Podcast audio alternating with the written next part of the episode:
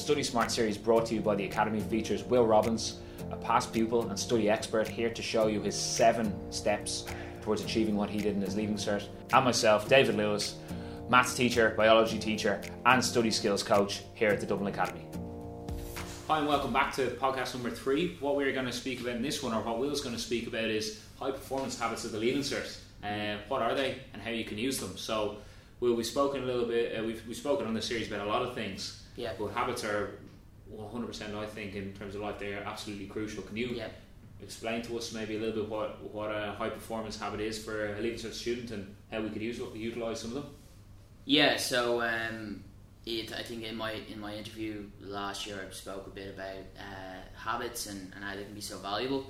Um, but I think the value of them is it kind of goes back to the famous quote from Aristotle. You know, we are what we repeatedly do. Um, so it can be very daunting to look at the leaving cert and look at people who've done well in it and think, you know, how did they get there? Or look even look up to people we admire and think, you know, how how can I even begin to be uh, capable of, of what they're doing.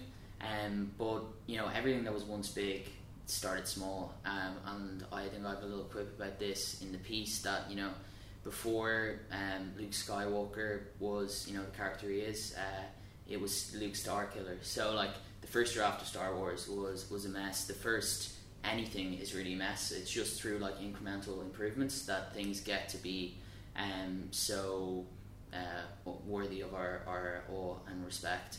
Um, so that kind of little philosophical uh, interlude aside, um, I think there's like a lot of low hanging fruit that, that leaving cert students can can pick up just through like really simple habits. Um, and uh, yeah, that, that, that was kind of what, what the piece was about from a high level. I remember you said it to me one time. You said like, uh, I think it was you. You said something along along the lines of, I think it might be from Atomic Atomic Habits. It, if you're not if you're trying to run a marathon or something like that, you shouldn't like aim to like run the marathon. You should aim to be a runner. Yeah. Which just means you run every day. Mm. Um, and in a, in a student from a student point of view, what sort what sort of high performance habits do you reckon might be an example of a few people that people could start small and then build up and actually get a dramatic return over the next two hundred and I suppose sixty days? Yeah, yeah. To, to your point, um, I think it's very important to, to focus, like we said in the last um, episode, about uh, about systems over goals. So, um, if you just focus on the goal, you're kind of disappointed every day if you're not there. But if you focus on the system, uh, you're getting a win every day and you're making progress. And as you said, that compounds. So um, I kind of wanted to focus on like the fundamentals, um, because you can get really kind of wrapped up in uh, in doing all these kind of esoteric um, habits and you know get lost in that. But really, what matters is like is is the fundamentals. And even if you're putting in say like um, crazy hours of study, like if you're tired and you're like devoid of energy because you're not exercising or eating right, you know, there's no point because you're going to be showing up uh, as I think I said. Um, a tired idiot, you know, like Yeah. no, n- you're not going to get much done in that kind of state. So, um, the main focus of the post was kind of the three pillars of uh, sleep, diet, and exercise. Yeah. Um, so yeah, happy to, to dive into those a bit more. Yeah. Um, so yeah, sleep is big sleep, by the way, when you say sleep now to a six-year student, as you know, maybe you were a little bit different. But when I say sleep, they almost you got to sleep more. They almost like switch off. So what? Tell us a little bit about. it. Yeah, because it's uh, it's not like uh, sexy advice, you know. So um, you you would hear like say you listen to motivational videos and stuff. You have like Eric Thomas and people shouting at you saying, you know, sleep less. Uh, you know, you, you gotta uh, want success more than you want to sleep, which um, is just not helpful at all because if you're not sleeping, you're not going to get really any uh, quality work done. Mhm. Um, so I, f- I fell for this myself uh, during the year. Um, over Easter, I think I was uh, feeling a little bit behind, so I said I'm just going to go all in and you know sleep four hours, spend the rest of the time studying, uh, going to the gym in the middle of the day, and uh, and you know I'll, I'll get so much done. But you know, a few days into that, I was uh, getting sleep paralysis, and you know, even I was taking little naps during the day, and I wouldn't. I'd get sleep paralysis during them as well. Yeah. I'd fall asleep at my desk and stuff. So like that kind of routine is just not sustainable. Um, so yeah, I, I would recommend you know get out, get first of all get your eight hours of sleep. Mhm. Um, and as for ways to do that, I think setting a bedtime alarm is, is probably um, more helpful for people than setting a waking up alarm because if you're waking up with an alarm, you're kind of by definition not getting the sleep you need. Mhm. Um, um, and there are a lot of other kind of tips in the post as to how you can optimize that that uh, sleeping routine and get good quality sleep if you want to. I, I definitely found that by saying to myself, "Well, I'm going to invest a couple more hours in myself," it allowed me to. I have a post on my wall at home, and allows me to show up better to the hours that I have in the day. Mm. So overall, if you have a multiplier on that, you just get a way better output. Yeah. So yours was an ex- extreme version in the end. Yeah, that it, yeah, just were getting nothing.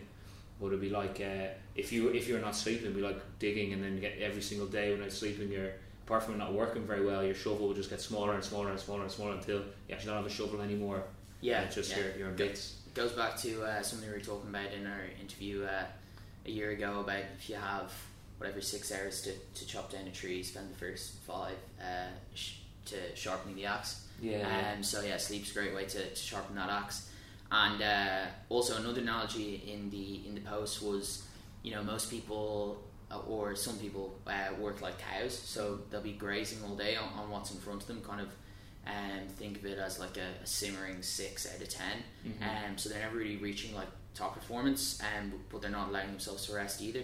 Um, whereas, like in reality, you get more work done if you work uh, like a lion. So you go um, all in on like focus sprints, ten out of ten, and then you give yourself time to rest as well. Mhm. Um, and that kind of focus work uh, compounds over time. Yeah, brilliant. So the sleep, so sleep, very Yeah. very important, and for many other reasons which we won't get into here. But I Yeah. remember you telling me loads of stuff about sleep and going to your long term memory. But diet, tell me a bit, bit about that because when I say stuff about eating healthy and stuff like that, people just think I'm being a musclehead or Yeah. whatever. Tell me what you what you feel about this. Yeah, so you know, aside from obviously all the benefits uh, it'll have for your, for your physique and, and all those things, like it's actually it's very important for, for study as well. Um, like your diet, it, you are what you eat. Um, it's cliche, but it's but it's true. And if you're eating junk food, you know, um, you're gonna just end up with no energy and uh, pretty incapable of, of doing much quality work. Uh, and there's you know there's a lot of research on uh, on the impact of, of diet on the brain, which I uh, which I do include in the post. But it's it's been studied in depth, and, and, and the research have found that students with a with a better diet actually do perform. Uh, uh, I would think it's like fifty percent better on average than Wow. than students with a, a less uh, good diet. Yeah, I, I would think that like uh, students could get it, like you said, low hanging fruit. Students could get a serious return by investing ten or fifteen minutes into looking up a couple of things on the internet Yeah, and just because you hear so many different po- like opinions and points of view of different things shouting in and random lines like you know that no carbs before marbs and like Yeah, oh yeah, yeah.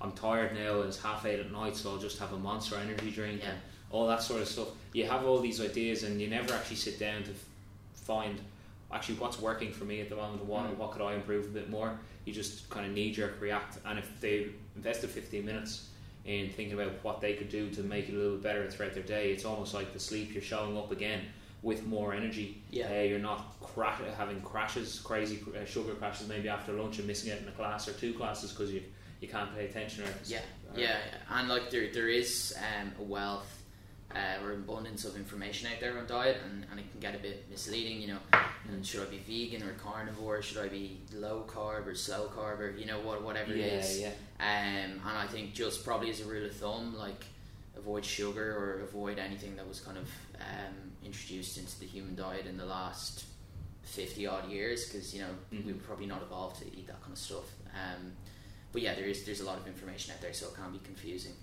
Um, and yeah, the, the, the next thing was kind of um, was Was like, the exercise. was the exercise and and you know yourself it, it has tremendous like benefits for mood and for the kind of self confidence um, but it's actually like uh, for the brain um, exercise a bit of exercise in the morning is like akin to taking uh, a bit of Prozac uh, and a bit of Adderall like it has the same um, neurological effect so it's just really good for focus Mhm. um, and then it has a whole host of you know benefits for self confidence and uh, you know positive self image. Mhm. Um, but yeah, and when you say exercise I, I know you, you, you mentioned this, but it, you obviously don't mean oh you gotta go, you gotta go lift weights, you gotta go, you gotta have to run, or you have to whatever. I suppose whatever suits you, whatever Yeah. whatever gets your body moving, gets your body moving. It doesn't have to Mm. be anything. I, what would you think? Just on a side note, before we kind of uh, we kind of leave this one here, I noticed a lot of students in sixth year, and I definitely would have been the same.